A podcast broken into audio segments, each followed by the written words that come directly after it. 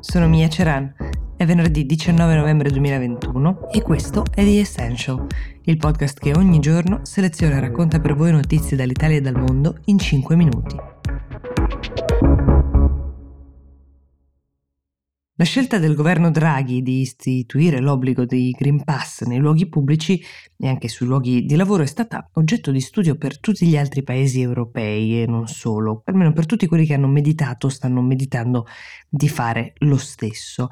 Così come da oggi invece è un fenomeno sulla bocca di tutti quello per cui la deputata No Pass Sara Cuniel, un ex 5 Stelle che adesso appartiene al gruppo misto, può entrare alla Camera senza bisogno di esibire sul suo posto di lavoro, cioè il Parlamento, il Green Pass. Stiamo parlando della donna che cercò di baciare un giornalista che cercava di intervistarla mentre l'aveva individuata a una manifestazione Novax, la stessa donna che, mentre durante la Pasquetta il paese intero era in lockdown, si recava allegramente verso il mare di Ostia. Ecco, Sara Cuniel sarà l'unica su 630 deputati a ricevere questo trattamento. Lo ha deciso un altro ex grillino, Andrea Colletti, è il presidente del collegio d'appello di Montecitorio, al quale per l'appunto si è appellata la deputata Cuniel. Anche lui, neanche a dirlo, è un convinto no pass che definisce il Green Pass una misura coercitiva, concepita male, applicata peggio, volta addirittura alla discriminazione a norma di legge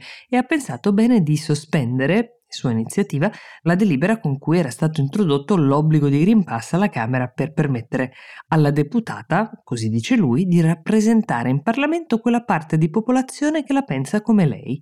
La Cuniel però non potrà sedere vicino ai suoi colleghi, ovviamente, soltanto seguire e partecipare ai lavori sedendo in tribuna, una tribuna alla quale dovrà accedere attraverso un percorso predefinito.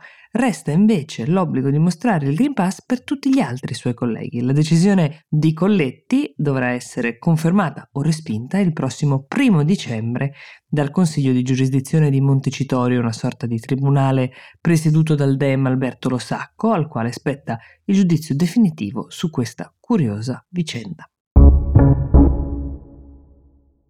Nel frattempo nel paese si discute di un lockdown riservato ai soli non vaccinati e il governo accelera sulla campagna vaccinale. Il generale Figliuolo ha fatto sapere che le regioni potranno anticipare al prossimo 22 novembre l'avvio della somministrazione booster, cioè la terza dose, in favore dei soggetti di età compresa tra i 40 e i 59 anni, quando in realtà era prevista inizialmente il primo dicembre.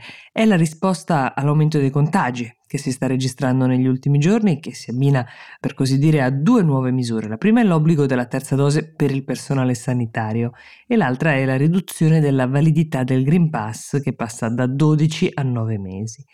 Il tentativo è quello di aggiungere misure che servono ad impedire nuove chiusure totali, almeno per coloro che si atterranno alle indicazioni delle normative. Ecco, la razza dovrebbe essere più premiare i vaccinati che non punire gli altri. Ovviamente il governo si sta muovendo con grande cautela nel farlo perché, come avete spesso sentito dire, è necessario sempre verificare la costituzionalità di queste iniziative.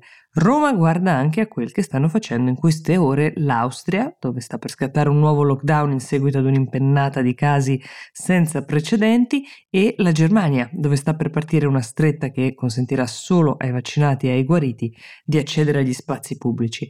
Ad onor del vero, va detto che in entrambi i paesi, Austria e Germania, i contagi in proporzione alla popolazione sono molto più alti dei nostri. Giusto per dare due numeri che ci riguardano, in Italia si contano per il secondo giorno più di 10.000 nuovi positivi. Domani è sabato, la puntata la fate voi con le vostre richieste, scriveteci a essential-willmedia.it. Vi auguro una buona giornata e vi do appuntamento a domani.